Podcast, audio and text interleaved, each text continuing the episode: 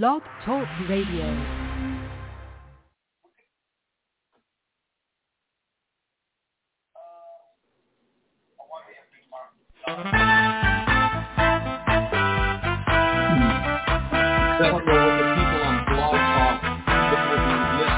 There is a watchman on the wall, bringing forth the written word of God to one and all. Are you getting?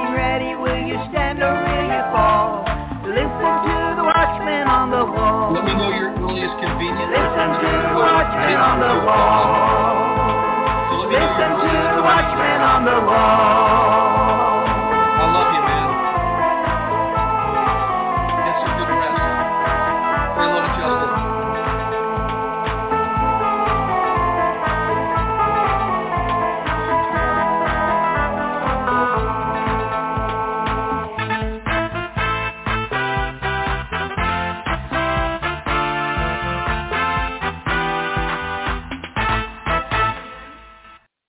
No, he does. He doesn't have the um, ability to go to be heard on Blog Talk. Arise and right shine, equipment. for your light has come, and the glory of the Lord has risen upon you. So, what does it actually mean? A new day has dawned. All over the earth, men and women are arising. It's time for the sons of God to awake.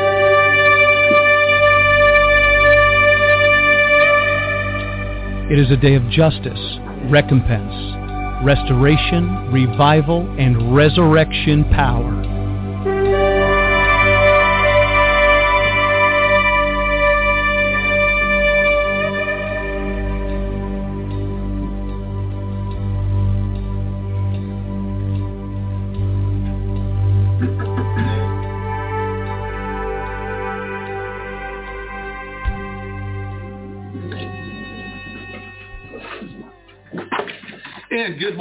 Ladies and gentlemen. This is Vincent Xavier, pastor of New Wine Ministries. Great to be with you today and welcome to our live radio broadcast. We had actually scheduled Daniel Seckham, our dear friend and brother, the evangelist from Australia, to be with us on the air today. And just moments ago, he showed up on the screen but did not have the technology necessary to be on Blog Talk Radio. So we decided at the last moment that we would have him join us when he has all of his um, equipment ready to go. So Daniel Seckham is alive. He is well. He is over in Australia. He has a lot of incredible things to share with us. And in the days ahead, we'll make sure that we hear from him. So um, don't lose hope on Daniel, okay? And by the way, the format of this Watchman radio broadcast, and by the way, I got a number of by the ways, uh, we will be ch- changing the uh, the description a little bit from the Watchman broadcast to Lighthouse. Uh, welcome to the Lighthouse. We really do want to be a lighthouse. We believe that uh, the lighthouse of God's truth, you know, that embodiment of truth, that embodiment of light, the ecclesia of God around the world should be that. And the world should recognize uh, the ecclesia, the church, as a lighthouse in a very dark world. And um, because of what I shared yesterday about the battleship and the lighthouse, uh, there is a collision course with the world that is going to be com- coming right into God's truth and God's light. And we want people that are searching and are seeking for light and truth to uh, find a place like this. It's not the only place, obviously, where light and truth are being um, brought forth. And so we will be doing that. And I forgot what the other by the way was. I just was uh, in conversation with Kevin Hauger. Kevin, as you know, he runs things on the internet side of this ministry. And we were talking about the different things that he was uh, preparing. He and another friend uh, were actually working to bring this um, ministry to its uh, to the next step, you know, to the next level of its uh, migration and its development and cultivation. And what we want to do is we just desire to have a, uh, we can hear the words of Jesus saying to this work, launch out into the deep. And we have been out there before, the truth be known. We have been out in the deep in our in our ministry, and it's been an amazing journey. And we have been willing to just, you know, become very small and and to be very simple, and to continue to do what God has put in our heart to do, which is to preach the gospel to whosoever will. And we are doing that, but we're hearing launch out into the deep, launch out into the deep. And we say, well, nevertheless, Lord, um, at thy word, we will do it. And so what we're seeking to do is to go a little further in platforms where we can reach more people. Rick Wiles, a man that I have uh, met personally, I've been in his meetings when he had a prophetic meeting in 2011. Uh, we were all invited down there where Michael Boldea and, you know, so many different people were there. John Price, who wrote um, uh, a, a, book on the end of America. Um, and if I brought some other names up, you would know these names. There were a lot of prophetic voices there, and Patricia and I were there. And what we watched God do in Rick's ministry over the years uh, was to, I mean, he was very ambitious, and he really put it to work, and he went out there and now he and Doc Burkhart and Edward Szall are reaching all over the world. And the higher the level, the higher the devil. They have a lot more conflict. And there are some doctrinal things about Israel that Rick brought forth publicly about, you know, Zionism. And uh, he created a real stir within the Christian community uh, and just with the world out there and a lot of Jewish people. So um, regardless, he has stepped out. And I really want to say to some people out there, you know, check out TruNews. I think they're saying things that very few are saying and, you know, support a ministry like that. And God has blessed them at least with their ability to launch out into the deep. So right now there's a new camera, for example, that Kevin brought over last night and he kind of went through it today. And um, it's just because we were so in your face and that's not healthy for anybody. that's not a good thing. This mug in your face, no bueno. And so, uh, good morning to you, Brenda Torville. Welcome to the broadcast today. So, anyways, um, we're launching out into deeper territory with simple things like this camera. And Kevin and I were talking just a moment ago about what it is going to take to have uh, backup battery packs, a microphone that I don't have to put these uh, big mega headphones on my head when we're talking. You know, we don't want to get our hair messed up. And um, some other things that we want to create a green screen, uh, a green screen in the back so that our downstairs uh, basement here at the house is not showing up. So he gave me a number and he said that, you know, on the, on the side of comfort of getting everything uh, that we need. And again, he was talking about monitors. He was talking about new microphone. He was talking about um, new stuff that is going to have quality, quality sound, a quality background, uh, you know, to make everything more suitable for launching out into the deep. Um, it, he has a number at 5,000 when he walked out the door this morning, which was about 15 minutes ago. He said $5,000 would be a comfortable um, beginning. And when you think about studios like Rick Wiles, you're talking about million dollar studios. We're not needing at this moment a million dollar studio. Uh, I don't think we'll ever need a million dollar studio, but I don't know because their quality and the way that they're reaching out, um, you know, and there's no reason why God's kids that are doing this, uh, reaching out in this final generation uh, to go fishing and to bring people into the kingdom by declaring the true word of God, the truth about the times that we're living in, and, and always reaching out for souls, why we shouldn't do it with the best um, we can. And I guess Kevin was going to be a professional fisherman. I just learned that this morning when he was going to be a professional fisherman. He had people actually ready to sponsor them. And so he knows that when you go fishing, you have to use the right material. And so as we're launching out, we want to be uh, appealing to our audience and so that people uh, would hear and see and recognize what God is doing through this ministry and some people would be saved by the grace of God. That's so important. And others need to be enlightened about the times that we are living in. Um, there are some very disturbing things that are going on in our country and obviously around the world. Very disturbing things that should be creating, you know, some real discomfort in the lives of people to know that uh, these things are happening. And we'll talk about them a little bit more today. So if you are interested in supplying a need to this ministry, we're not talking about New Wine Ministry Church, we're not talking about anything else. If you would like to help support this ministry to bring everything to a higher quality, including background, screens, et cetera, et cetera, uh, the number that Kevin gave to me this morning was $5,000. Okay? Um, and that is a very humble beginning to launch out and go further. Uh, we, as you know, are spending approximately seven to eight hundred dollars a month right now to run what we do. That's not a lot compared to other people on television that are spending millions of dollars a month for their programming. And we don't need all the gimmicks. We don't need, you know, uh, Hollywood productions of entrance and intros and outros. Uh, we don't need that. We have a very simple uh, music that we share uh, with people in every program because that came from friends of ours, Gary and Rosalie Jennings.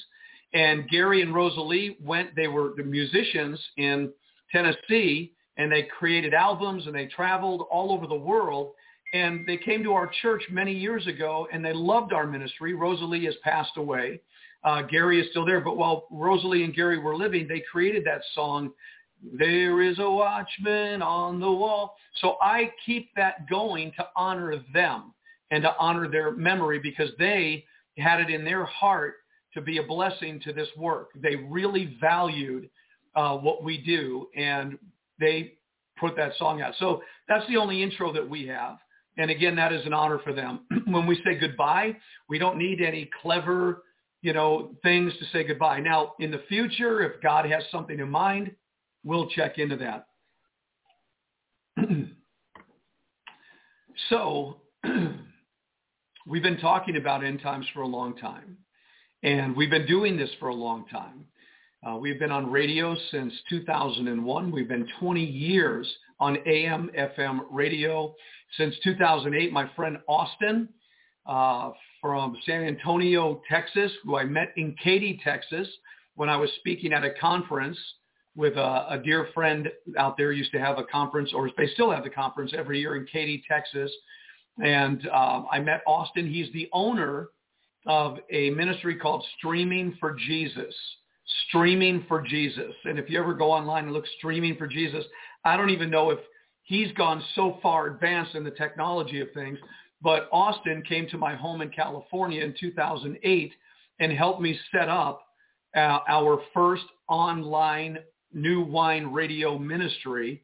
And we were broadcasting to the ends of the world. And at, at, at that time, we were getting over 1 million hits per month. And at that time, I would just go on the radio and I would speak. And there, he set up a phone call. And people around the world, we had nations that were tuning in. And we were getting calls from around the world into the. So we've been out in the deep before, is my point. Austin was there. Now Kevin is stepping up, and he's we're we're taking this very small work because, quite frankly, the ambition that I've had in my life, God has. I have submitted my ambition to the altar and I became very unambitious to grow a ministry. It was not in my heart to just grow a ministry. It was in my heart to preach the gospel to whosoever will, and that this is a mechanism to get the word of God out there, and we'll leave the rest to God, right? Well, right now there seems to be a stirring of the waters. There's a stirring in hearts, and people are kind of wanting to uh, go in another direction and, and to bring things to the next level. And I believe that's motivated by the Spirit of God. He says in Haggai, tell the people to work. I'm going to put a spirit of work in them. And we are laboring and we just want to do the best we can while we can. And that's what this is about. So if you would like to help us in this ministry, in growing it up and, and bringing it to a little better quality, and so that it could be gone forth Again, we're asking for $5,000 uh, for Kevin to be able to get the equipment that's necessary. And um, that's what we're doing. So if you want to help do that, that would be amazing. And um, that's how simple this works. And we'll leave the rest to God and we'll leave the rest to you. As I said, we are spending about seven to eight hundred dollars a month. That pays for the uh, Omega Radio website. It pays for New Wine Ministry website. It pays for all the different things that come in for the electrical bills, for the things that we're doing, the software, et cetera, et cetera. So that's what we are being charged. And when people like you give a donation, and the way to give donations, we made it very simple. I've had some friends from our church set up a uh, an account where you could go directly into that or PayPal or whatever. And when you give, that is paying our seven to eight hundred dollar a month bill right from this little studio. And that's that's all it, that's all we've ever asked for, and uh, done my best to steer away from making everything about money. Uh, but every once in a while, a need comes up, and God has been so faithful through the body of Christ to meet the needs. And right now, the need is uh, for this little bit of growth in a platform, a little elevated platform to get a little further out there and to uh, be more appealing as we go. And that's what we're doing. So I hope you like the new camera look. I mean, there we are on camera and it's not in your face. And Kevin hooked that up yesterday, so we're thankful for that. Um, Blog Talk Radio is another issue that we pay for. We pay for Blog Talk Radio, and um, that's part of that seven to eight hundred dollars a month. So that's what we're doing. I know that this is probably a little boring to some of you, um, but it is definitely our ministry. It's our work, and we want to do the best we can, and we want to be um, speaking the truth in love. I had a scripture today that kind of floored me, and Patricia and I were talking about it, and I want to share it with you. because it's the strangest thing I've ever heard in my life. And yet there it was, black and white, actually red. And this was a conversation that Jesus was having with some people about marriage and about the kingdom and about, um, well, let me, let me give it to you. It's in Luke chapter 20 in verse 27. And I just want I want to get your interpretation. This is so far off topic, but I want to get your your sense on this in, in your Bible uh, you know abilities to to study and to discern. Um, in Luke chapter 20 verse 27, then came to Jesus certain of the Sadducees. Now someone said they were sad, you see, because they didn't get it, but they were Sadducees and which deny, now these Sadducees denied that there is any resurrection. Okay, so here were religious leaders and they're confronting Jesus because Jesus was teaching the Father's heart. And these men had already a downloaded uh, belief that there was no resurrection of the dead. And so they came to him and they denied the resurrection and they asked him, saying, Master, Moses wrote unto us, if any man's brother die, having a wife, and he die without children. Okay, so there's the scenario. There's a couple of brothers, right? And one brother has a wife, and they haven't had any children yet, but the brother dies. They're saying, trying to trick Jesus, that his brother should take his wife and raise up seed unto his brother. So these men are referring to the law of Moses, and we'll look at that scripture in just a little bit. And they're saying that Moses said that a brother that's living should take the wife of the brother who died and raise up children to his brother. Very interesting. In verse 29 it says, there were, they're trying to tell Jesus, or they're telling him, there were therefore seven brethren, seven brothers, and the first took a wife and died without children. And the second took her to wife, and he died childless. The third took her, and in like manner the seven also. And they left no children and died. Seven brothers, having this one wife, never produced children, Last of all, the woman died also. This is in their thinking. Therefore, in the resurrection, which they're trying to deny, in the resurrection, whose wife of them is she? For seven had her to wife. Now that sounded very clever. All right, you're going to talk about the resurrection. We don't believe in a resurrection. You do, Jesus. And so here's this scenario with seven brothers. There's one woman. They've all had her to wife. And now in the resurrection, whose wife is she?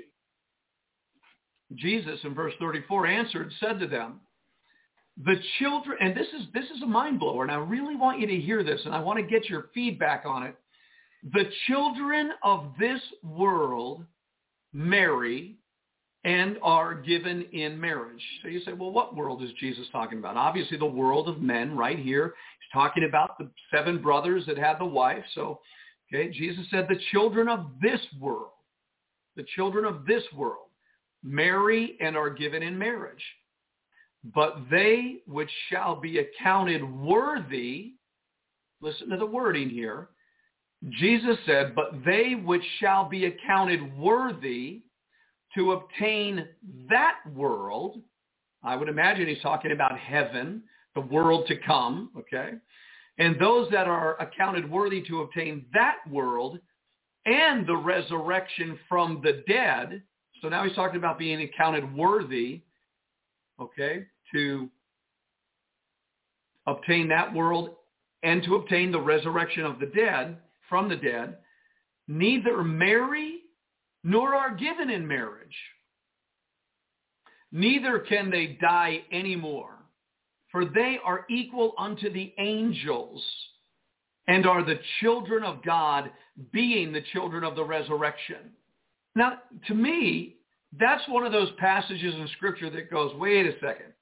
Here is the Word of God himself, Jesus Christ, saying that the children of this world marry, they're given in marriage, but they which shall be counted worthy to obtain that world that is to come and the resurrection from the dead neither marry nor are given in marriage, neither can they die anymore, for they are equal unto the angels and are the children of God, being the children of the resurrection. What is Jesus saying?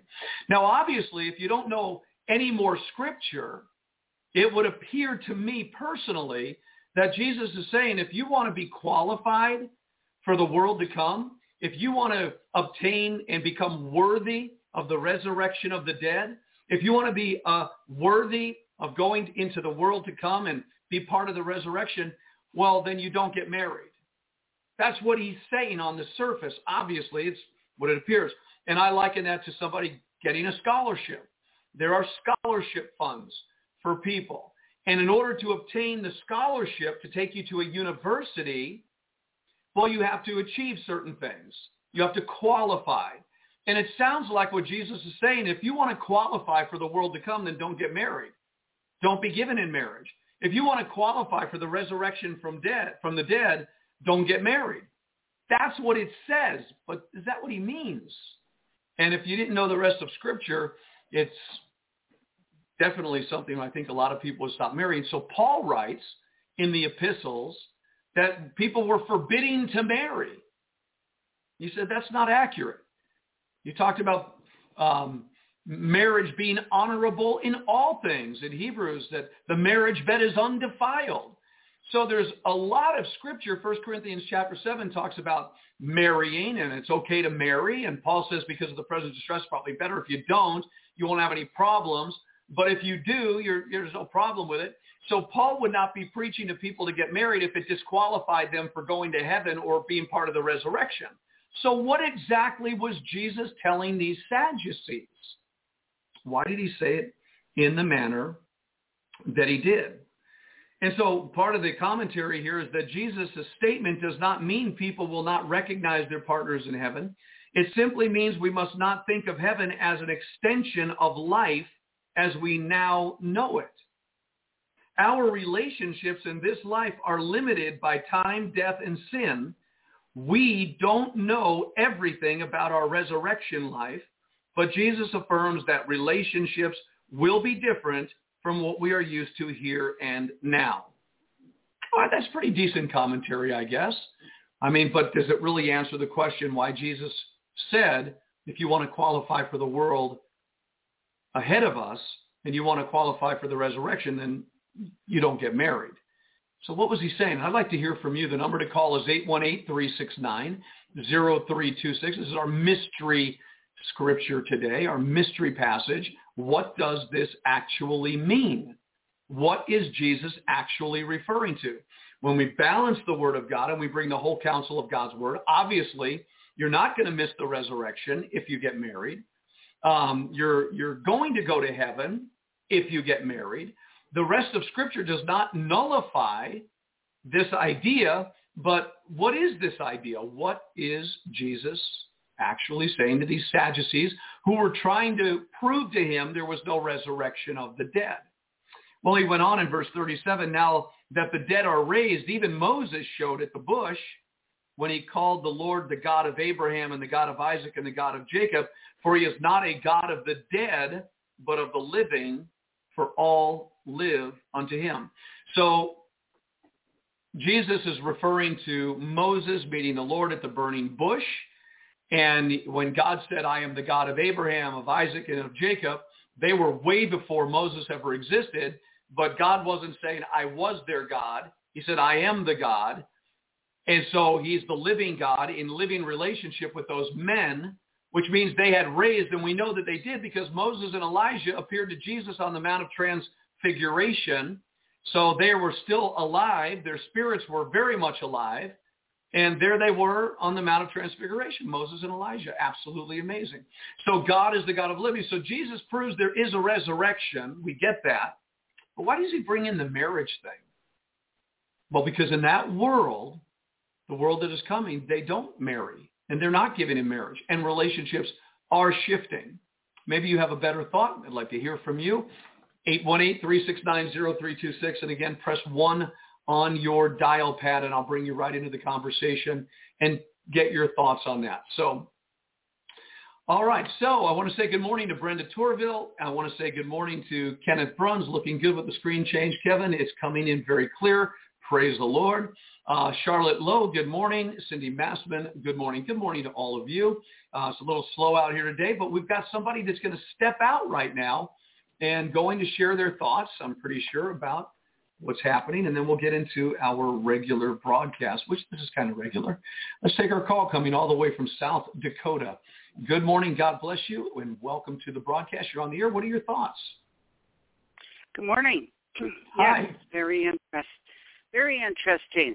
Okay, in my devotions today, I was reading something that connects with what you are bringing out today. And okay. in Psalm 71, 9, this is what it says here in the Bible. It says, now this is David the psalmist. He was getting elderly, David was, and he says, cast me not off in time of old age. Forsake me not when my strength faileth. O God, thou hast taught me from my youth, and hitherto have I declared thy wondrous works. Now also, when I am old and gray-headed, O God, forsake me not until I have shown thy strength unto this generation and thy power to everyone that is to come. So now, marriage is not defiled, like you said. And it's another generation. After you have children, they have children, and look at all the years that David is and uh, was on this earth and now in in uh, eternity. Also, there was an explanation. Okay, so now as we journey this journey here on this earth with the Lord in our lives, and we go through many things, trials and tests through this, now I'm just this is a question really to to you, um, and you know a lot of times people, as they are serving the Lord, they get into where they want all these the gifts of the Spirit, you know, and so why why do they press into that instead of the Spirit of God and the power of God to come through them, so that the next generation can also see Christ in them.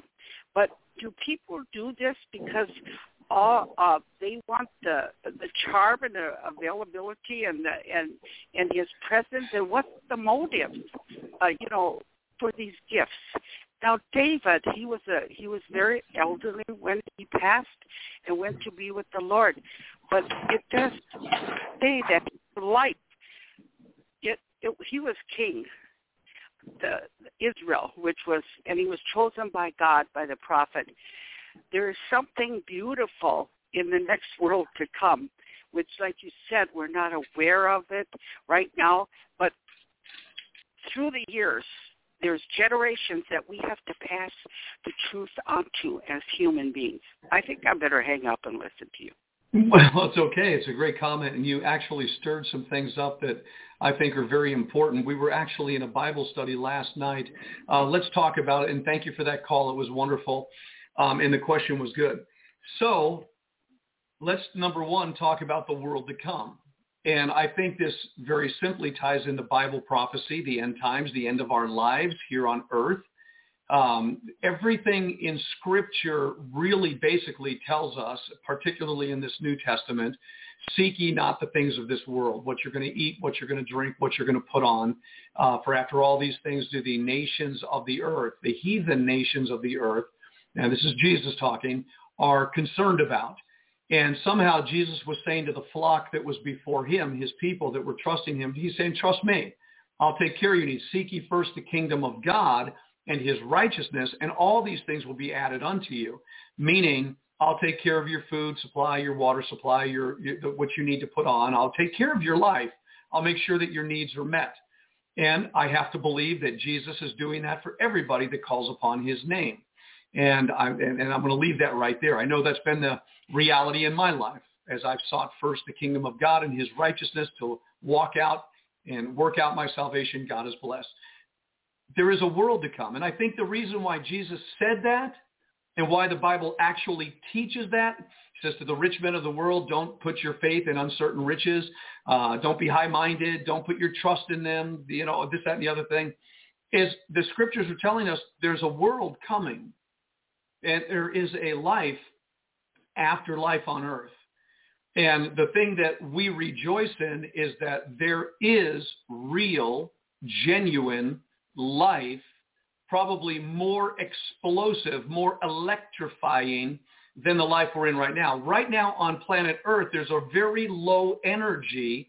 And thank God for the people of God who are inspired by the Spirit of God and that Spirit of God is a quickening spirit that keeps energizing our bodies to do the work of the kingdom and to live an abundant life. It's part of the reward. It's part of the benefit of being a man and woman of God on this earth. We have promises that are given to us about our health. We have promises that our needs will be met according to his riches and glory when we honor him. We have promises throughout the word of God to live an abundant life, a quality of life here on planet Earth. And there are things that go on that we don't understand. As of yet, there is some understanding, but that's all for a moment. The scriptures are very clear that this life that we are in here on earth is a very temporary experience. The really cool thing is, is that we were born into this world. We have existence. Through the liquid seed of our fathers and our mother's womb, we have become. I mean, it, it is a phenomenal thing, and I and I heard it. And I've said it for years, and it blows my mind because you know I think about the science of God and the bio the biology of God and how that we started out in the form of liquid seed in our father's bodies, and that somehow out of that seed we have become who we are with an intelligence and a design that far surpasses anything anywhere in the created universe and even in artificial intelligence, whatever kind of human beings they're going to create in their image and artificial, it's always going to be artificial. It's never going to be the real deal. And regardless of how far their computer, uh, you know, intelligence will take them, the intelligence of God that you and I were liquid seed, that blows my mind. And then we were told that not only was it liquid seed, but within the context of liquid seed, there were like 300,000 or 300 million little sperm that were racing for the ovary so that they could get in there and become us.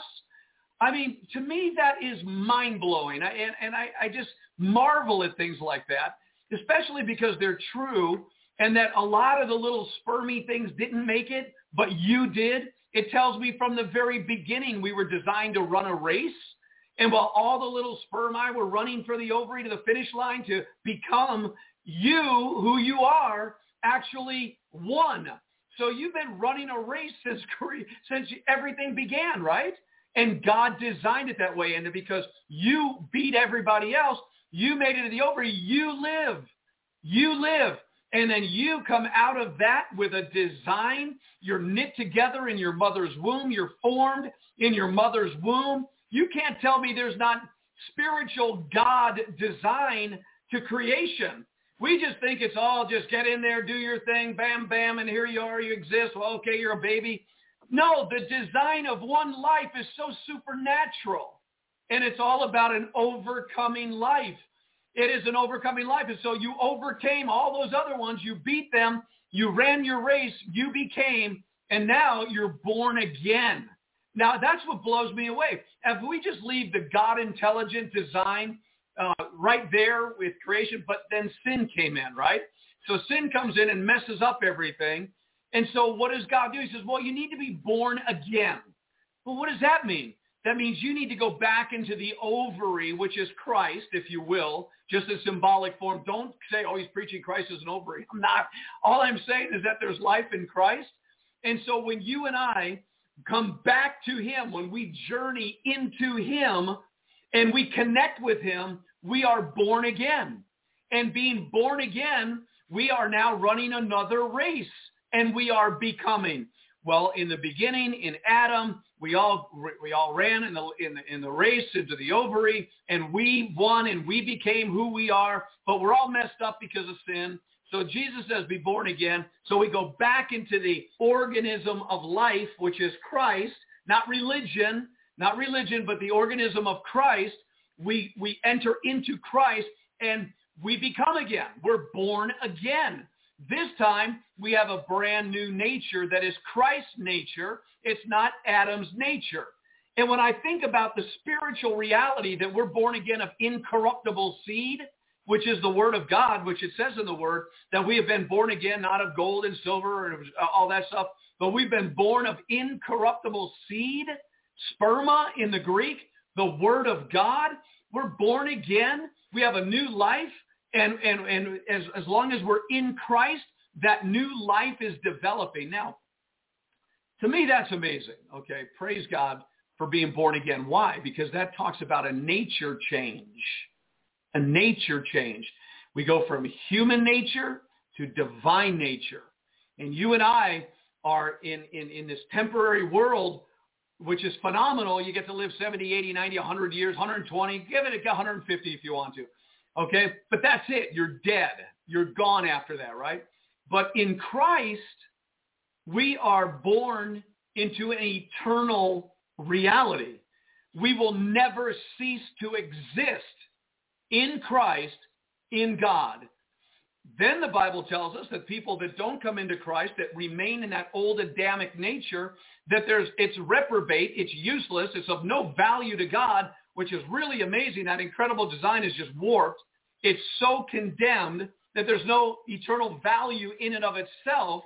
And so if human beings don't come to God through faith in his son and admit and confess and turn to the creator, well, then there's no eternal purpose for that person for that life that refuses Christ. And because of the eternal condition, well, there's a place called hell. There's a place called Gehenna, a place called the lake of fire, a place called torment. Uh, you know, there's this place of outer darkness, weeping and gnashing of teeth. The worm never dies. I mean, there is an eternal existence for the damned. And I, you know, that that's between God himself. I mean, that's it. Whatever that's for, but I know whoever's name is not written in the Lamb's book of life at the end of time before the great bema seat of Christ, they're being cast into the lake of fire. That's God's intention. That's his, it's what he, he did. He created it that way. But for you and I who are born again, okay, we, we made it into Christ. Okay, the, uh, the violent take the kingdom by force. You and I came back into Christ. We should praise him forever. Because now that we did, we're born again with a new nature, a new species, come on, a new species is at work in us. So that if this cover came off, there's an eternal reality going on inside of us. I think that's the coolest thing in the world. We don't even need to talk about anything else, quite frankly. But there is more to talk about. Because you could spend eternity just thinking, my God, I've been born again. I've been born again. I am a new creation in Christ Jesus. Old things have passed away. Behold, all things are become new. I've been born again by the incorruptible sperm of God's word. I have been born again in my heart. The good soil, the fertile soil of my heart has received God's rich seed and God's rich sperma seed made contact with my good soiled, honest heart. And there's a reproduction of life, a newness of life. And it's going on into eternity and it's not just temporary and it's, it's amazing. And it's faith in God's word to believe these things. And I have no problem with it. I just happen to believe that must be God's gift of faith. That must be foreordination. For you and I to believe the word of God is true and to have an eternal hope. Well, what that does, we don't commit suicide when things get tough. We don't, we don't go back to drugs and alcohol when things get tough. We don't do anything because when we really believe that we're born again and there's a new life within us, and in this world we have challenges, we always look beyond the challenges.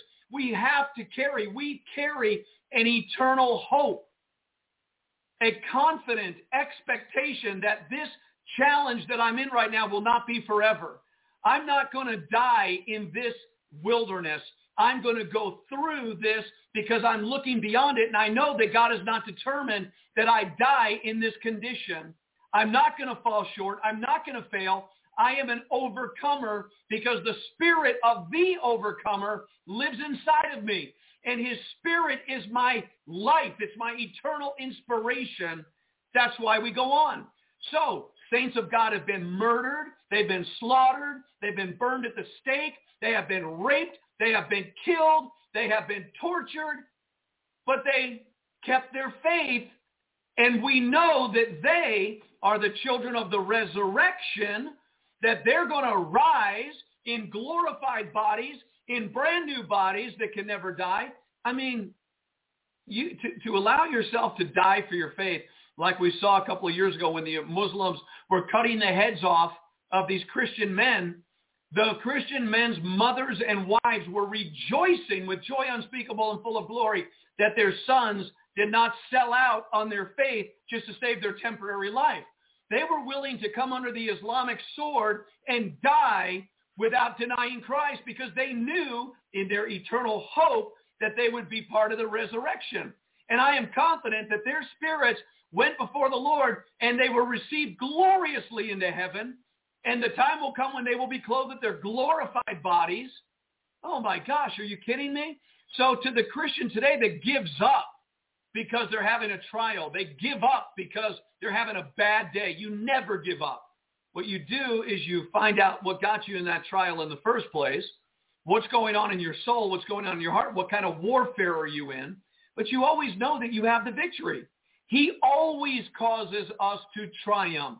We are more than conquerors in Christ Jesus. So I just, you know, that, that conversation, I love that conversation what Kathy had asked about why are so why are people so caught up in the gifts? And it's funny, last night we had a Bible study and we got into this very conversation. But let me just say this. If you grew up, okay, and everybody is born in this world with certain gifts and talents, and they're generational. Some people have generational curses and some people have generational blessings. There are things that come into our DNA and we show ourselves just gifted, like an athlete. You know, so one person comes out and man, they've got this talent, this skill to just be athletic. Other people come out with this musical skill. They could just have this ability to be musical. But they couldn't throw a ball if you paid them a million dollars to do it, right? They just don't have that gift. So we're all born into Adam's race, into this world with certain giftings and abilities. Some people are more intelligent than others. And then there are stupid people that think that the intelligent people should rule things. And they dismiss the unintelligent people from their point of view. It's all crazy, right? But anyways, people enjoy their talents and their gifts. So when we come to faith in Christ, when we get born again and we receive the Holy Spirit as the gift, He is the gift, the Holy Spirit. But within the Holy Spirit, there is the gift of faith, the gift of healing, the gift of miracles, the gift of tongues, the interpretation of tongues, the gift of administration. I mean, there's all these incredible gifts. The gift, the word of knowledge, the word of wisdom, uh, the, the prophecy, revelation. And so the Spirit of God comes into our lives and it opens us up to a world way beyond our natural talents, our natural gifting, our natural abilities. Well, now we've received something from God that opens us up to the world of the Spirit, and we're getting words of knowledge, words of wisdom, revelation, prophecy, tongues, interpretation of tongues. We lay hands on the sick, they get healed, miracles. I mean, that is a phenomenal thing. And it's given by God to every one of us so that we can all profit the whole. Never for our own benefit to walk around going, look at the gift I've got. No, everything we have is to reach out and to bring a profit, an increase to the body of Christ. The gift of the Holy Spirit is not to the world, the unbelieving, unregenerate, unredeemed world. It's to the believer so that the body of Christ could be edified by the gift of the Holy Spirit that operates in all these different operations and manifestations.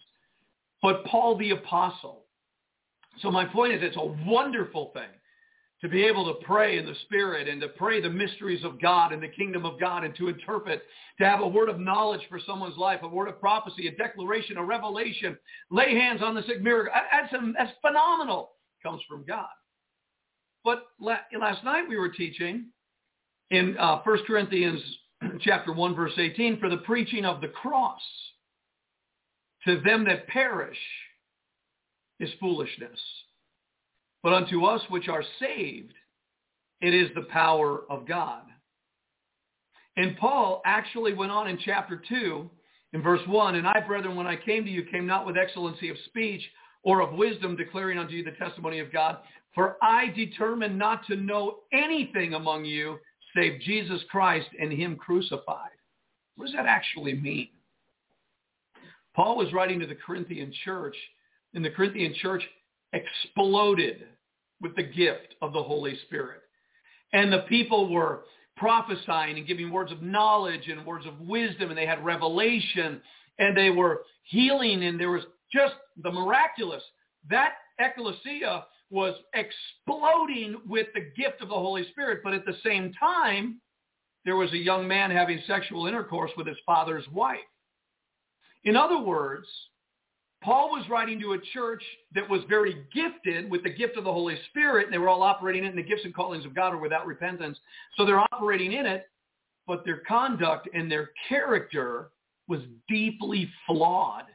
And so Paul came and said, I don't want to know anything concerning you except Jesus Christ and him crucified. In other words, yes, you've received the gift of the Holy Spirit. You're operating in the Holy Spirit, but he knew something. Paul knew something by the teachings of Jesus. Many will come to me in that day and say, Lord, Lord, I prophesied in your name. I cast out devils in your name. I did all these things in your name. And he will say to them, depart from me, worker of iniquity. I never knew you.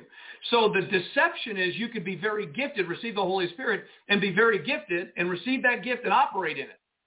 You can operate in it. Remember the homosexual minister, Paul Cain, whatever his name was? He was a practicing homosexual, and yet thousands of people were coming from around the world to get a word of knowledge from him in that particular movement.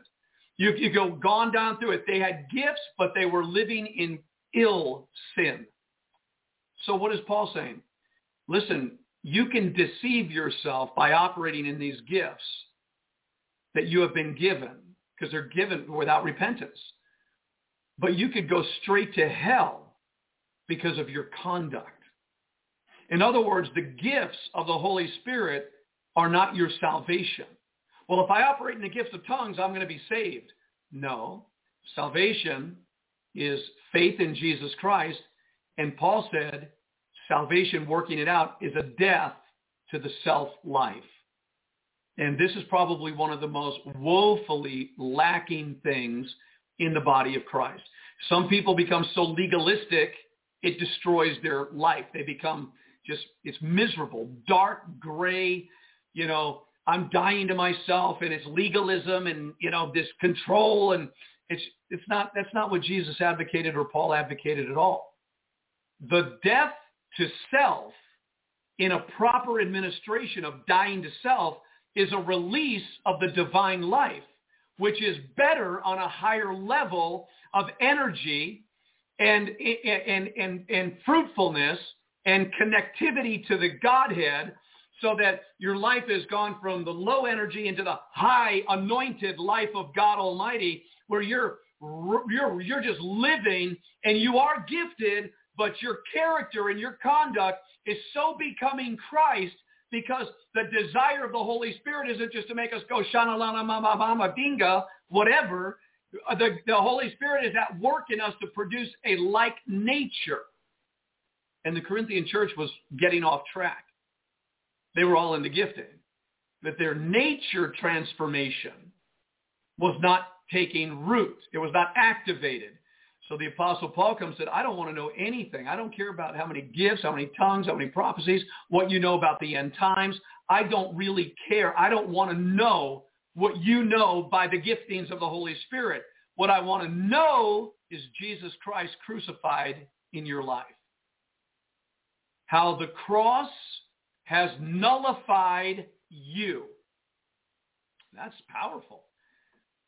Nullified the old you, the old sinful human-natured you. I, this is what Paul's saying. I want to know you in the new nature. I've written to you, to the same church of Corinth. If any man or woman be in Christ Jesus, he or she is a new creation. Old things have passed away. Behold, all things have become new. He's writing that to people so they get back on track what it's all about. And he said many other things. And you study the book of Corinthians, and man, I think it's, we want to go on into the book of Revelation, right? We want to get into the deep things of God, right? Well, that we will do if God permits, Hebrews chapter 6. But I don't know if God's actually permitting us to go into the deep things of God because we're still acting like the Corinthian church. And when there's schism and there's division and there's backbiting and gossiping and who's who and I belong to this one and I belong to that one, when that's all going on, you can't advance into the deep things of God Almighty and go into the deep mysteries of the kingdom and revelation of the end times. And I mean, we know what's coming. I get that. I mean, we should all know what's coming by now. It's so easy to discern. But we could talk about that from now until, you know, eternity. But God's after something else. He's after a conduct transformation, a transformation of our nature. The character. He's after character, not man-made high caliber character of somebody that comes out of, you know, one of the higher learning of institutions and become a brilliant wise man in the world. Because Paul actually writes that the wise men of the world are foolishness to God. So what he's after is a character that doesn't belong to Adam. It's a character. Now, Adam has some high caliber you know, intelligence, wisdom, character for the worldly things, but if it's not rooted in the character of Christ, it's small in comparison. The weakest in the body of Christ, the least in the body of Christ is greater than John the Baptist, the greatest prophet that ever lived. Why is that? Because just a little bit of the divine nature and the character of Christ in our lives accelerates us way beyond the highest forms of intelligence and character that the world could ever produce in the human nature. These are powerful things. This is in your Bible. This is in the Word of God. And why is it important? Because at the end of this moment, this temporary moment on earth in these physical bodies, we are going to give an account for our lives. We're all going to meet up with the lighthouse of truth, Jesus Christ. And we're going to have to have a, a collision. And if we have been operating in our own strength, you know, our own wisdom, if we've been fooling ourselves thinking, well, I'm gifted, I got prophecy, I know the word of the Lord, I can preach good, but my character is deeply flawed and I've never dealt with my bitterness, unforgiveness, resentment, pride, ego, lust, or any other thing, jealousy, envy. If I've never dealt with those lower nature issues like Galatians 5 says we need to, and all the rest of Scripture in Colossians and Ephesians, they all talk about it. If I've never done that, I'm fooling myself. And that's how Paul was writing. So getting back to Kathy's question, you know, why the gifts?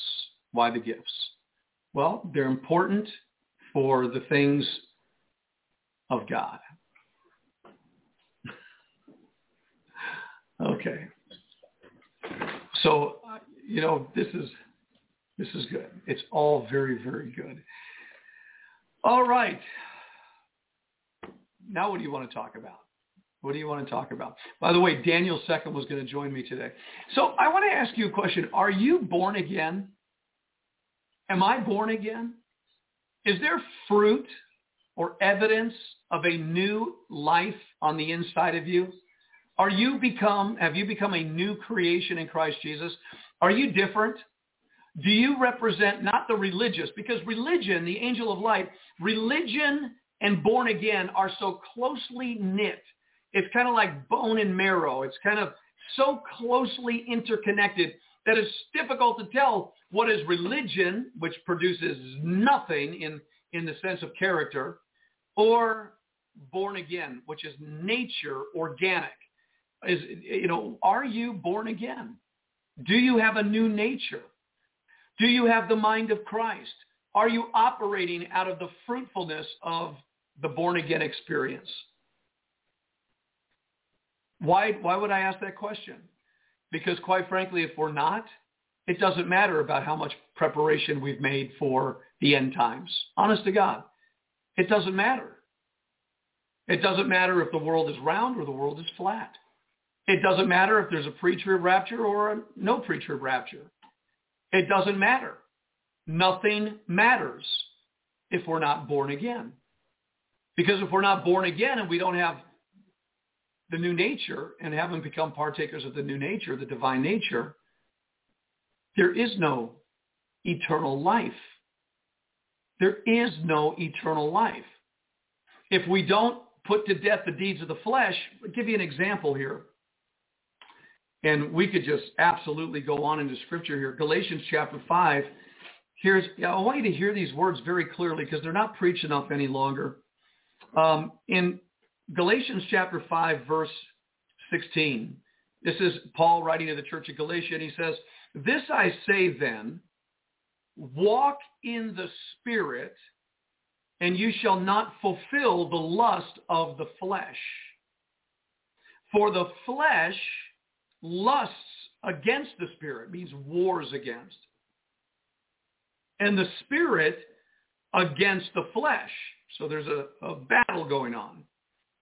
And these are contrary the one to the other. The flesh is contrary to the spirit. The spirit is contrary to the flesh so that you cannot do the things that you would. You cannot do the things that your flesh wants to do. That's what Paul's saying. You can't do the things your flesh wants you to do. Listen, but if you be led of the Spirit, get in the Spirit of God, you are not under the law. Praise God. Now the works of the flesh, okay, this contrary nature that you cannot do, listen to what he says. Now the works of the flesh are manifest. And these are just a few. He talks about adultery, fornications, wrath, or excuse me, fornication, uncleanness. Listen to these are works of the flesh now, okay? Lasciviousness, that, that lewdness, idolatry, witchcraft, rebellion, hatred, witchcraft, Wiccanism, or anything that is contrary to the Spirit of God, hatred, variance, emulations, divisions, wrath, strife. Is all part of human nature. Seditions, heresies, envying, murder. If you hate your brother, you're a murderer. Drunkenness, revelings. Now listen, and such like, and it means there's more, of the which I tell you before, as I have told you, also told you in time past, that they which do such things shall not inherit the kingdom of God. They that do such things shall not inherit the kingdom of God. But the fruit of the Spirit is love. So when he says walk in the Spirit, he's saying walk in love, joy, peace. Let me just stop right there. Let me ask you a question. What life is better? To walk in hate, murder, drunkenness, strife, being an adulterer, fornicating. Some of those things may be pleasurable for a season, but they produce eternal death, right? But let me ask you a question in all sincerity. What's better? To live in wrath and anger, murder, drunkenness, all this stuff, or to live in love and joy and peace. What's the better life? You could have your husband or your wife in a marriage that's complementary to God. You'll have offspring or not, produce, whatever. You can have marriage, enjoy the pleasures of marriage. Or you can run around and adulterate and fornicate and have the wrath of God on you. You could be angry. You could be full of party spirit. You could have murder in your heart, envy in your heart. You could have strife in your heart. You tell me what's the better life. And this is just a partial list. So further, the fruit of the Spirit is love, joy, peace, long-suffering, rather than impatient, right? Gentleness, goodness, faith, meekness, temperance. Against such there is no law. Now listen to these words. And they that are Christ's have crucified the flesh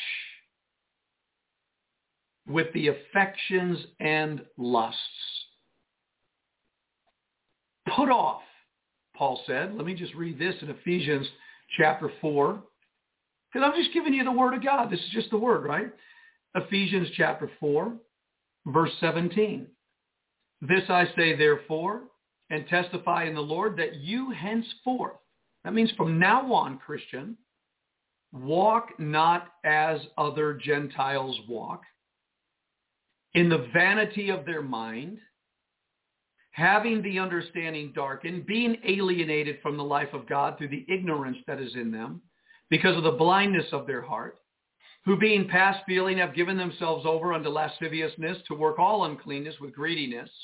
But you have not so learned Christ, if so be that you have heard him and have been taught by him as the truth is in Jesus, that you put off concerning the former life, conversation, conduct, the old man, put him off, which is corrupt according to the deceitful lusts,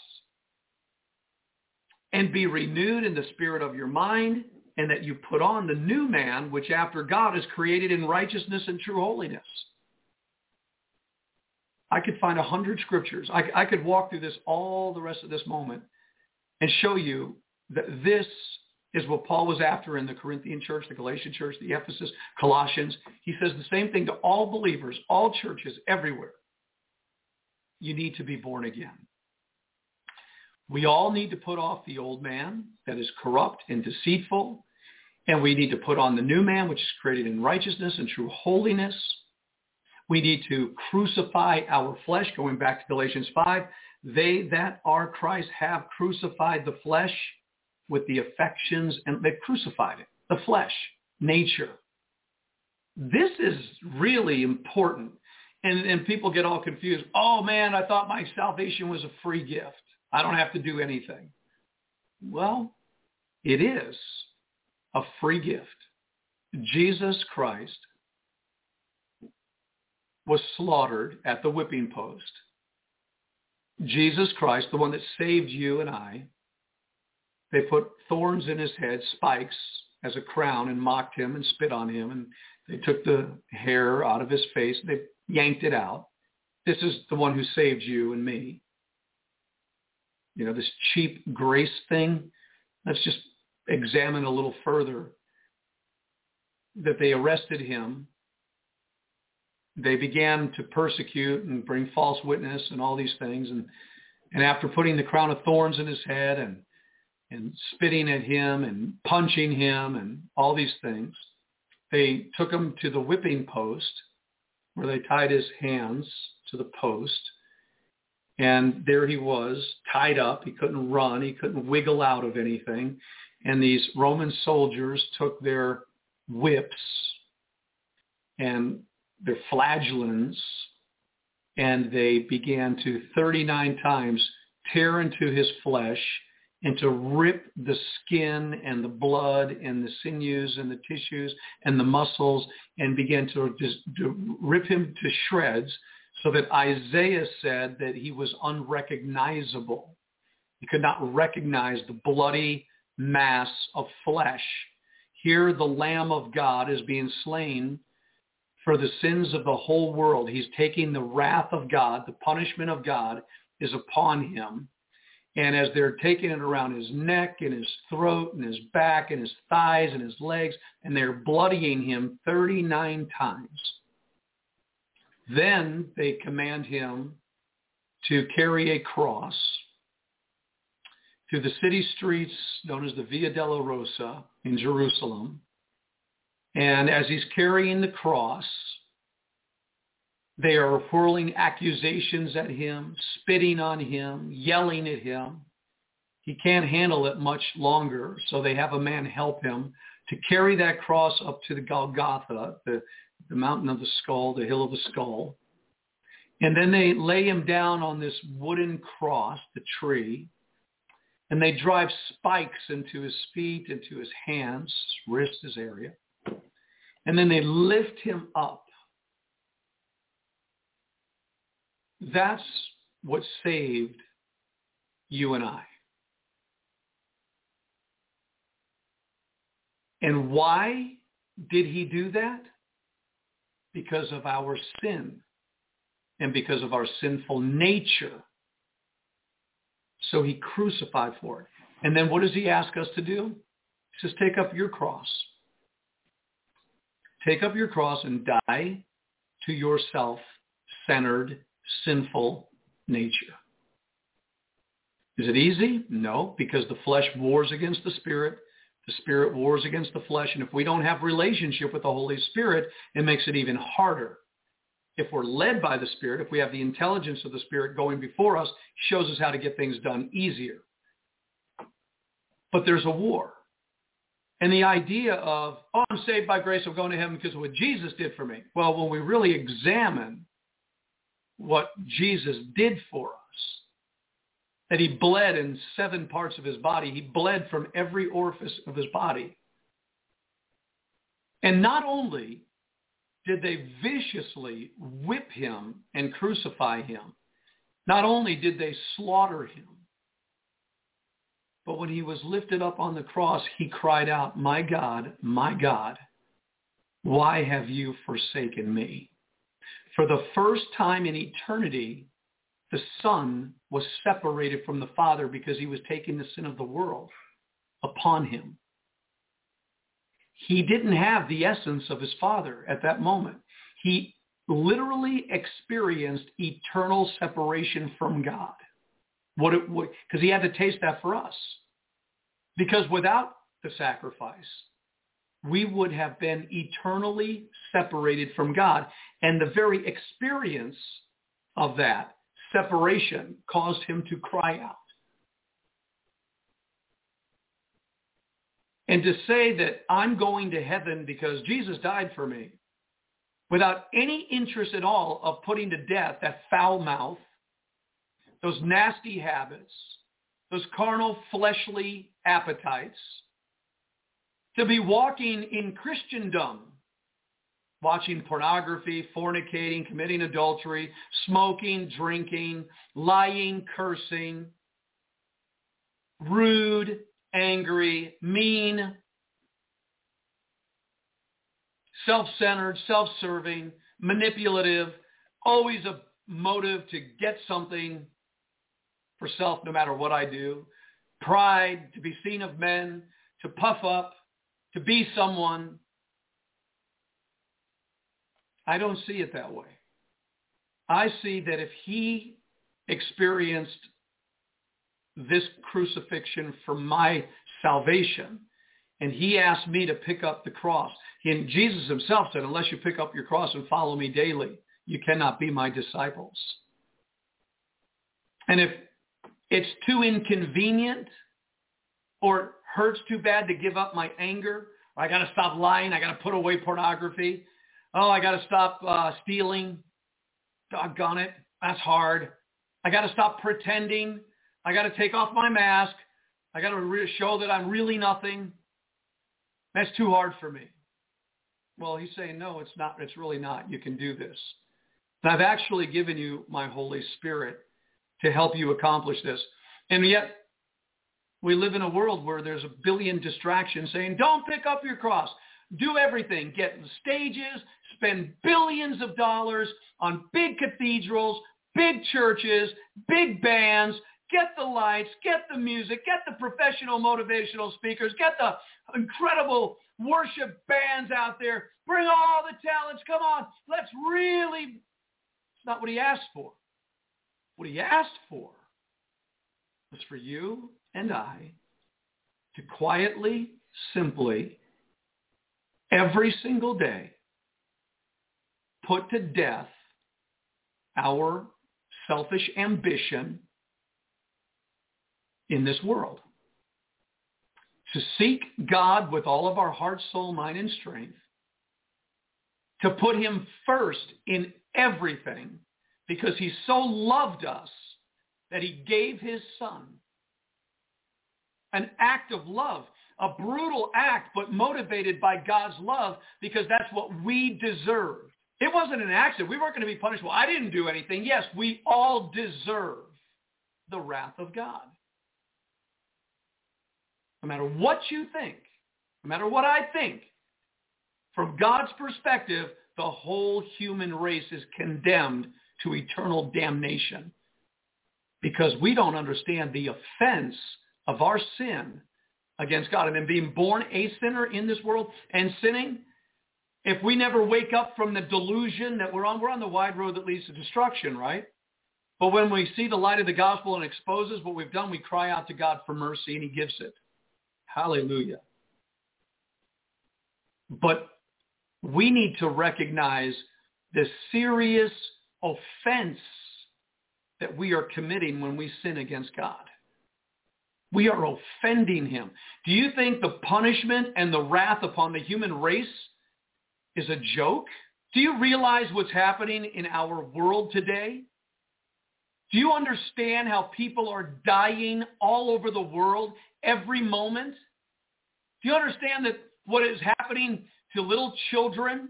Do you understand what's happening to grown men, to people all over this world? Do you understand? This is not a joke. The wrath and the condemnation and the demonic, hellish, brutal war against humanity is real. And God's punishment is real. The day you eat of this, you shall surely die. In other words, don't do it because there are forces that are going to just reap havoc upon you. And they didn't believe God. And look at the world. What God said is true. And the only way out of all this nonsense going on in this brutal world is through Jesus Christ. He's the way back. And to say, well, I got my ticket to go to heaven. I believe in Jesus. But to continue to live the way the world lives that draws the wrath of God and yet say I'm saved is foolishness. It's pure foolishness. We talked about it yesterday. Well, I'm not going to judge the world because I do the same thing. That's not accurate. Well, I'm going to judge the world while doing the same thing. I'm going to draw wrath on me. That's not accurate. No, I'm going to expose and I'm going to be a righteous judge about what's right and wrong. I'm going to be very judicial in my thinking and say, that's right, that's wrong. In the church, the world's already judged. But if you can't because you do the same thing, well, then don't. But don't think just because I don't judge, but I do the same thing that you won't be judged. You're already judged. Any of us would be. Do you tell people? Don't gossip. Gossip is bad. Don't ever talk to somebody else about somebody without them being there. If you have a problem with somebody, always go talk. So you could get on the high horse of this and say, don't do it, don't do it, and find yourself doing it. That's not healthy. What you have to do is stop doing it. But the church has become such that nobody's saying anything because everybody's doing what they're not supposed to do. Is there salvation in that? I don't believe there's salvation in that. The fear of the Lord is the beginning of wisdom. Everything in the New Testament is repent, turn from your wicked ways. Don't do that anymore. Well, my human nature wants to. Well, God gave you the Holy Spirit and a new nature, so you don't have to. That's what he's telling us. And you and I yield one way or the other. I don't know how we got into this conversation, but we are here. And I know that most people want to get into the I got I got man, I got stuff coming about the New World Order. I've got all kinds of stuff coming down the pipe. We're going to talk about crazy things going on in society. Then people love to feed on that and they, they want to know and they go, ah man, that's so wrong, that's so bad. But what about this conversation about our salvation, our souls? Don't you think maybe we need to turn off the strobe lights, the smoke machines, the big band and the tens of thousands that are, yeah. But go out and are fornicating and are committing adultery and are smoking and are drinking and are angry and are human. Don't you think we should have a conversation in little groups and sit down and say, hey, how's your walk with God really going? How are you really doing? And to hear the refreshing reality of, man, I'm struggling so bad. What are you struggling with? Man, I'm being tempted here. I'm getting afflicted here. I got things going on in my heart that are just troubling to me and these thoughts and these ideas. Are, you know, I'm just really, okay, can we pray for you? Yeah, let's pray, man. I, I, I want to change. I want to be different. This guy cut me off on the freeway and I just really, really had internal thoughts and feelings about that. And I thought, man, I don't want to feel that way. Where's that coming from? There's so there's something there has to has to die. Can you can you help me? Would you pray for me? Rather than how you doing today? Oh, I'm great, man. Yeah, I just got off the freeway. I'll never tell you this, but I just really wanted to whack that guy. But but I'm great, man. I'm and so the the whole environment is full of deception and lies. It's all lies. When do we get it right as an ecclesia? When do we challenge ourselves? When do we expose? When do we become transparent? When do people start standing up, not getting caught? I mean, people get caught doing stuff and then they confess. There's no confession in getting caught. It's people standing up and saying, "Listen, I'd like to address the body, Pastor. Can I speak to Can I speak to the church? I got, I want to unburden my heart." Mm, okay, take a risk at that. Go ahead and and somebody refreshingly gets up and says, listen, I, I, I know the word. I know what it says. I've been going to church. Been paying my tithes. I've been giving offerings. I've been helping people. But internally, intrinsically in myself, man, I'm a mess. I've got fears and I get for unforgiveness and I get and I got troubles in my soul and I don't even know if they're real or not. I'm I'm, I'm really tr- got inside of my own soul. I mean, it may look okay out here, but I'm just really messed up. Can you guys help? And do you know that the first step to any kind of recovery is confession? Tell him. Do you know we don't do that in church today? We cover. We cover up. And when we cover up, then all of a sudden, we, the news flashes all over the world. Pastor so-and-so has been committing adultery and he's been exposed for his homosexuality. And because the church, oh, cover, cover, cover. I'm not saying that our gatherings all supposed to be told about how evil and wicked and. It's listen, are you filled with the Holy Spirit? Yes. Do you have the Holy Spirit? Yes. What's the proof you have the Holy Spirit? Well, and you hear they got filled with the Holy Spirit.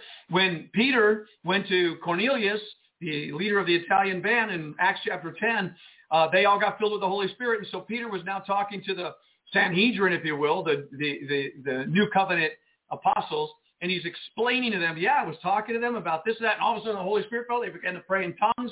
Uh, we got back. I mean, it was amazing. And they all go, well, I guess God gave the Holy Spirit to them too. In other words, they knew they had it. Do you really have the Holy Spirit? First, first most important thing, because the Holy Spirit's the helper. He's the one that gets on deep down in the inside and begins to recircuit things. He begins to put things together where connections have been severed in the old creation. He puts them brand new, a brand new system of operation with a new intelligence. Not trying to necessarily fix the old one. And this is what is so disturbing sometimes. This is where we don't get a lot of ground. So many people are trying to fix the old man. So many people are trying to fix the human nature. Listen, it can't be fixed. It's condemned to death. That's it. So rather than trying to fix the old nature and the old problems and the old issues, you can't fix it.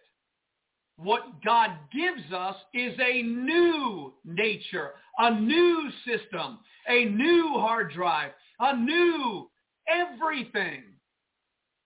New. And it works perfect. But we have to choose. Do I operate out of the old operating system of my old man? Do I operate out of the new operating system of my new creation? Well, I, we're going back 40 years, 50 years, 60 years, for years troubled by the past. Well, that means you're still operating out of that old system. In Christ, his blood has washed us and cleansed us. We shouldn't even, generational bloodline curses should be so thoroughly put away under the blood of Jesus Christ, but not until we're operating out of that new reality will we ever see it. That's what deliverance is all about. To get people to see the work of Christ to deal with the demons of their past and be done with it. Be done with it. You know, we're, we're real. We're not robots. We, we, there's a place to be angry and sin not. There is that. That does exist in God, in the new operating system. Marriage is honorable in all. That's okay to be married and to come together and be intimate with your spouse. That's okay. That doesn't make you a human sinner. No. God originally intended for that. So you eat. Yes, your physical body needs food. That doesn't make you a human-natured glutton, greedy. I mean, the gluttony is the human nature. You got to eat, right? But how do I eat? Do I eat in gluttony? Do I consume? Do I just pour in cupcakes, ding dongs, suck it all in and just greed, you know, like the Pizza Hut, Pizza the Hut? You know, or do I eat in moderation? Do I eat healthy? Do I eat good? Do I do I actually through the new operating system learn to eat maybe a little slower, maybe not as much? You know, do I have self-control? Because that's part of the new operating system. Or am I in my physical body? I'm eating and drinking and smoking and you know, it, that's not it. That's not it. Where are we? Okay, so are you born again? Am I born again? Is there any evidence? Is there change? Is there transformation? Is there fruit? Is there love? Is there joy? Is there peace? Is there long suffering? Let me say it this way. Do I have love? Do I live in love? Do I live in joy? Do I live in peace? Do I live in long suffering? Do I live in gentleness? Do I live in goodness? Do I live in faith? Do I live in meekness? Do I live in temperance? Temperate in all I do. Is that my, is that my reality? Or am I bullish, aggressive, impatient, unkind, unloving, angry, bitter, resentful, afraid, Only you can answer that question. And you might say, well, I'm not perfected yet in the fruit of this new nature. I haven't learned the entire operating system yet in my free will, but I'm definitely looking into that. When I get into a situation, I, I realize, well, there, I could love right now, or I could debate and get in the end of this problem. I could, I could be self-controlled right now, or I could just let my tongue say what it wants to say. But I'm I, in my in, in inner spirit, in my free will, I'm, I'm looking to the new nature, and I'm realizing there's always better fruit when I yield to the new nature. So I'm going to respond right now with a decision to love rather than just react because I have no self-control and I'm not temperate. Okay, so I, I'm I'm really pursuing this, and I'm learning by yielding. I'm becoming, and that new nature is becoming a reality in my life that I actually don't even have to think about it anymore. It's who I am. Am I working out my salvation with fear and trembling? Is what Jesus Christ did for me enough to compel me to move in this direction? Not by guilt, not by, um, you know, I have to do this. But can I look at Jesus Christ and his crucifixion for my sins and the price that he paid and say, you did that for me? You died for me? I thought you just did that for the Jewish people. No, you did it to the Jew first and then to the Gentiles. You died. The, you're the Savior of the whole world. And I'm part of that. You actually suffered that death for me? Shouldn't our response be, what can I do for you? How can I live for you? How can I show my love back to you? And yet, right in between the two, there's a force there, an antagonistic, hostile, satanic enemy that's saying, don't you dare love that Lord. Don't you dare give up your life. Because the self nature is very selfish. It's protecting itself. It wants to live. And we like to moderate it. We like to put religion on it so that it doesn't appear to be so selfish. So we make it a little religious and we act like this and that, but we're talking about the nature itself in operation. The nature itself. But where does that person, that one in a million, come along and say, wow, you died for me a bloody death you took the wrath, the condemnation, the guilt, the shame, the disgrace. Isaiah 53 tells us all about it. You took the reproach that was on me. You took it on yourself so I could be free of that whole thing. You did that for me? Why? I don't deserve that. I didn't do anything to deserve that. Why did you do that for me? You mean I don't have to be greedy anymore? I don't have to be full of lust and pride and anger and hate and jealousy. I don't have to.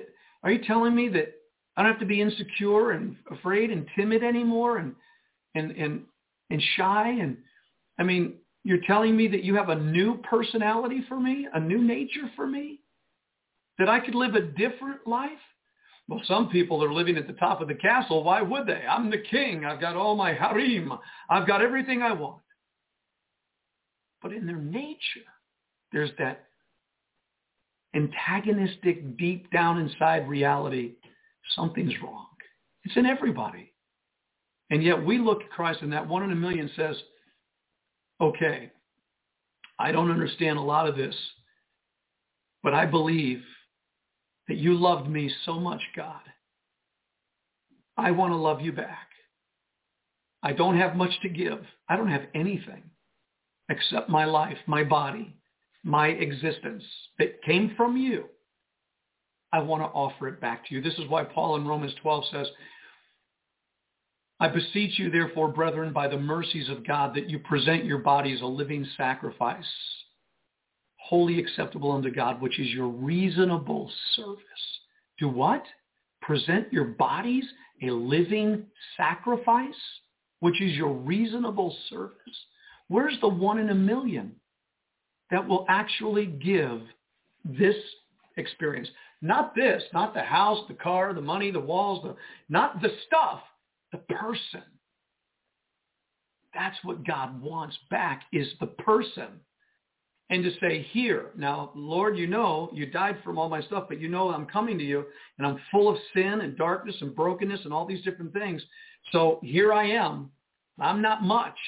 I mean, you, you're, you're the great redeemer, and you're the great ransomer, and you're the one that goes shopping all over the world looking for uh, people to buy, and you purchase us with your blood, but we're damaged goods. But you are a restorer, and if you want to, you purchased me, you bought me? You, you chose me? You adopted me? You actually went out and looked and saw me and said, I want him. I want her. You did that? We mean that much to you?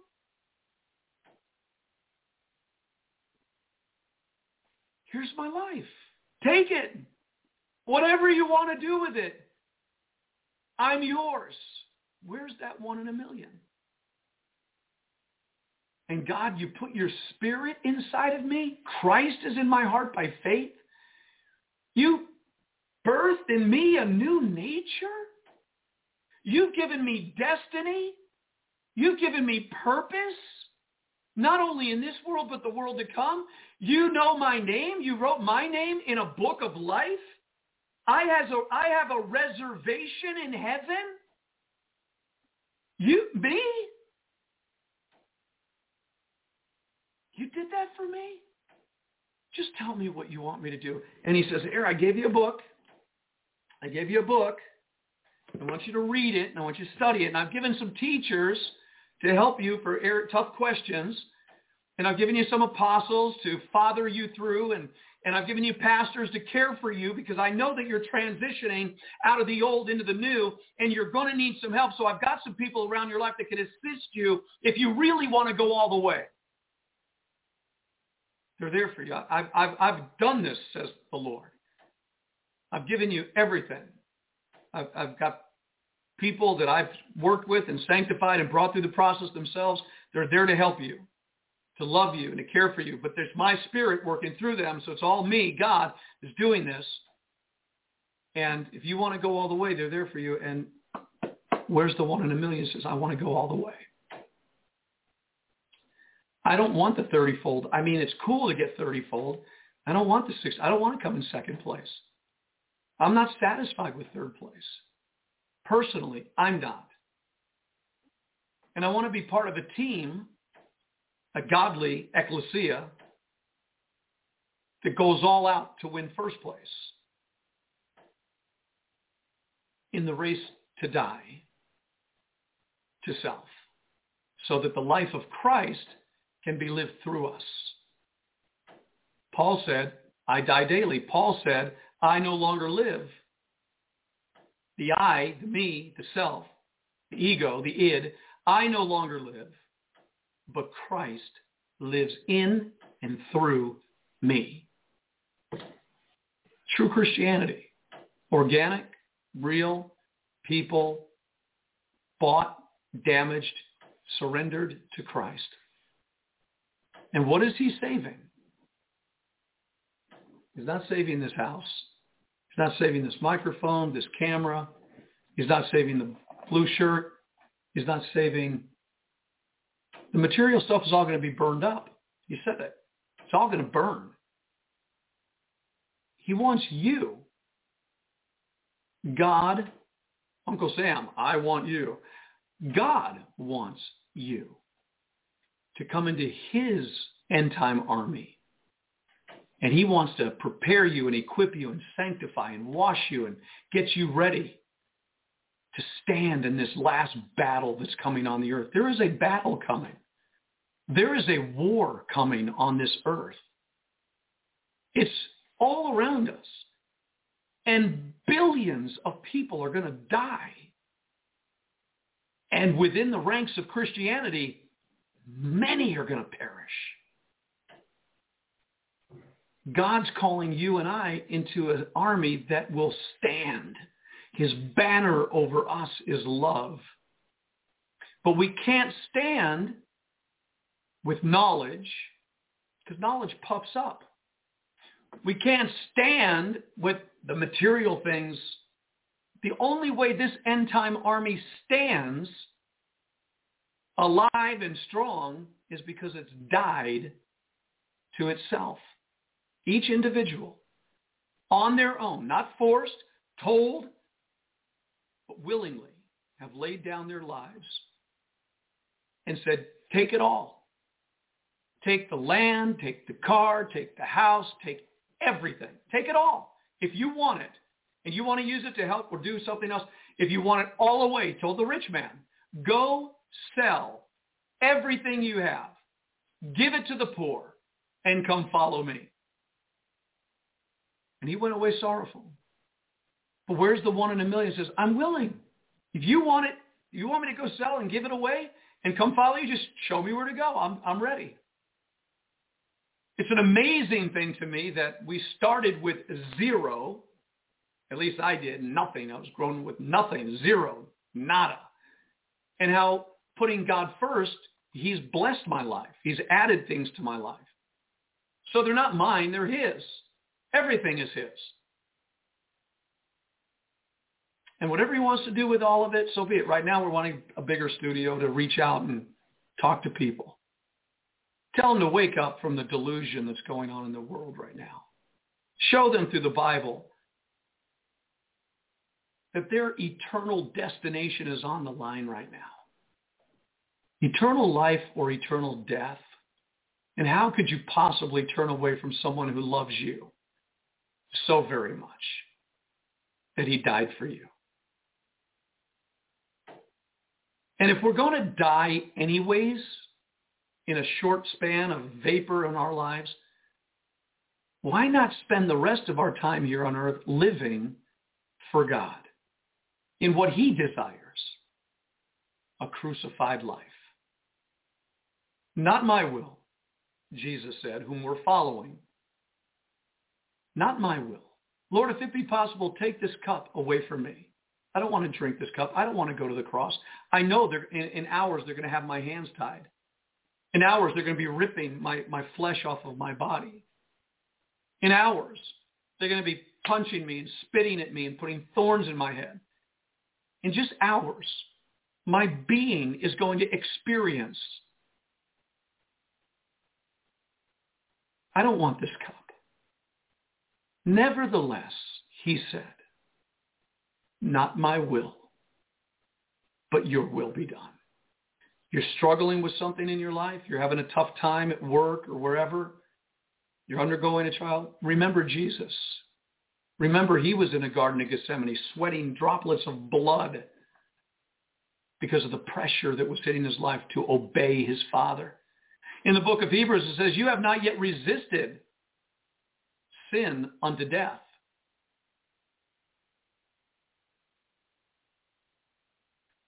Giving up the human natured life is not easy, but it is required to know true life. If you don't nullify it, you can't know the other life. Now if you can try to mix the two in the flesh and in the spirit, in the flesh and the spirit, but the time comes we go in and out no more. We go in and out no more. So for the few of you that have stayed with me in this broadcast, I pray the Lord will help you because you must be staying on for a reason. You must be listening into this broadcast because something is resonating with you. And I honestly don't know who's viewing right now, who's watching. I know when people come on the chat room or in the, the phone in, in Blog Talk Radio, I know that there's some callers and I could see the people in the chat room give their names. There's a few people. But we're told that maybe there's more people listening than we're aware of. And if you're still listening to this broadcast, this unprepared broadcast by man's standard, there must be something in you that's saying, I want this because you know something. You know that walking in the flesh is a drag and a burden. It's not fun. It's not joyful. The sin is pleasurable for a season, whatever sin that is, taking a drag or whatever. But that's, it's not helping. It's not the life of love and joy and peace. And you're saying, you know what? I want that life. I want a new life. I want to be born again. I want to stand with God. I want to give back to God my life that he gave to me. And I want him to do with it whatever he wants to do with it. And I'm willing to do anything that God wants me to do. And I'm not doing it to get man's approval. I'm not seeking honor from men. I want to give my life to God in everything I have. What can I do? Where can I go? How can I serve? But what he really wants, and I really want to give him, is my heart. He wants me to be his house. God wants to dwell in me as a habitation. He wants a clean heart. And he doesn't want me to hold anything back from him. Nothing. So I don't know how to do it, but Lord, here's my heart. Here's my life. Here I am in all the complexities and brokenness. Here I am. Do what you will if you turn if whatever. There's there's no options. Well i'll give you 99.99% but you can't have the no lord it's all yours. I'm sorry it's taken so long to turn it over to you. I don't want anything i don't want to be deceptive i don't want to be subtle i just want to be free of human nature and i want to walk in the fullness of this new nature. I want to live in love and joy and peace and kindness and goodness and gentleness and patience and faithfulness and long suffering and faith. And I just, I want to live that way. And whatever happens outside, because that's internal. And as I go into life, whatever happens, if I become a multi-millionaire, as long as that nature is in control, I'll know exactly what to do with it. If I become poor and lose everything, but have this nature, that's okay too. I know my needs will always be met, but I also know a time will come when I'll have to lay it down. So it's what I become that's important to God. Everything else Eh. It's part of the journey. It's part of the journey. Thank you, Joyce. That's a very kind comment. God bless you. I just feel the Holy Spirit. I, I just sense today Holy Spirit has completely taken over and is calling us back to sobriety. I happen to believe this. I very much believe that in the month of June, what they call Pride Month, that there's a release of demonic spirit all over the world right now. And if Christians aren't prepared to stand and aren't girded up in their uniform and their armor, if we're in the self-life of lust of the flesh, the spirits are going to prey upon those areas. I believe they're releasing thoughts into the atmosphere, insane thoughts, crazy, bizarre, spiritual atmospheres are being created. I can't even begin to imagine what Sodom and Gomorrah looked like in the spirit world. The insane demons that were driving these people into insanity. The thinking, and they weren't just thinking, they were acting out and I believe the world is getting ready to see some acting out in the demonic realm. A friend told me yesterday that another friend of his was up in the redwoods in California and the homeless population is exploding.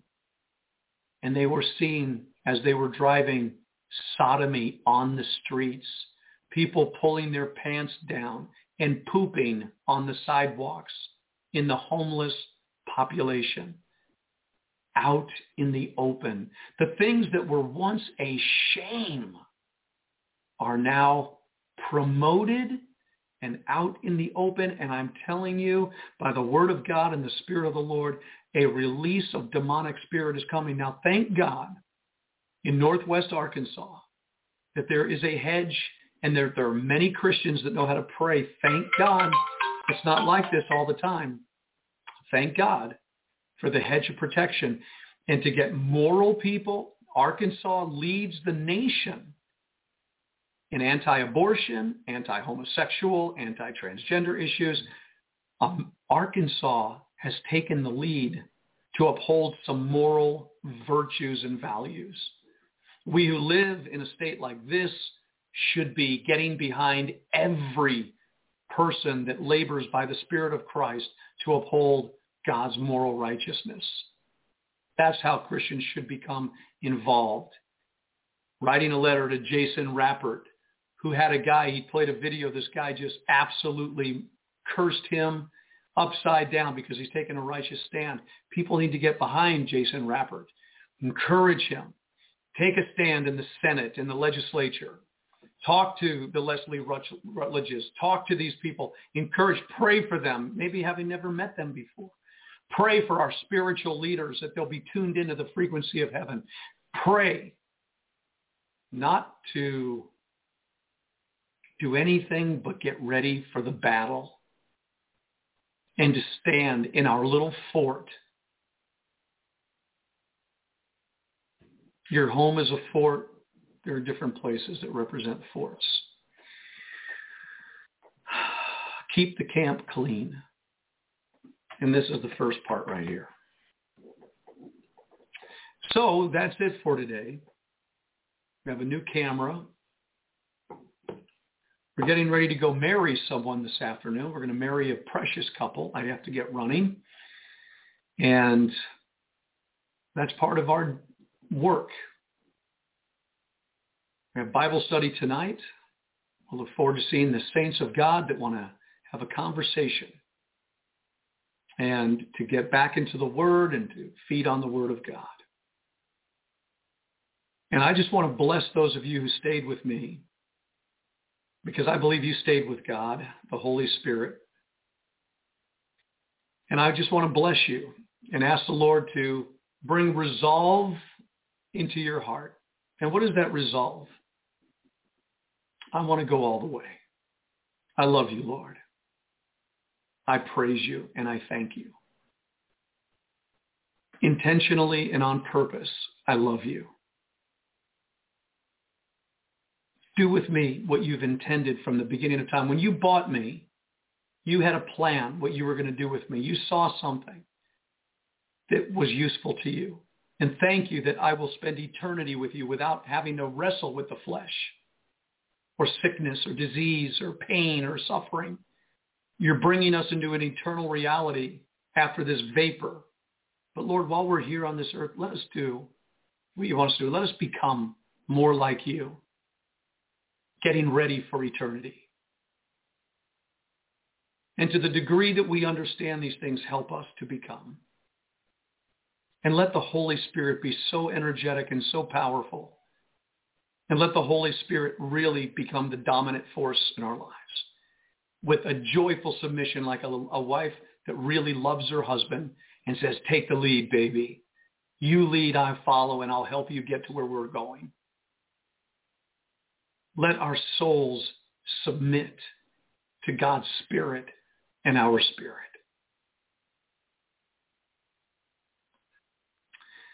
Okie dokie. All right. We love you all. Shalom to you. May the Lord bless you. I'll see you tomorrow. This is Pastor Vince. Right now on Omega Radio, 24 hours a day, seven days a week. There's a roundtable discussion right now with Patricia Joy Xavier out of her book, Deliverance, the Christian Bill of Rights. All you need to do is go to omegaradio.org. We'll see you there. And we'll see you tomorrow right here at Lighthouse. I don't know. Do we like Lighthouse? Well, we'll see you tomorrow. God bless.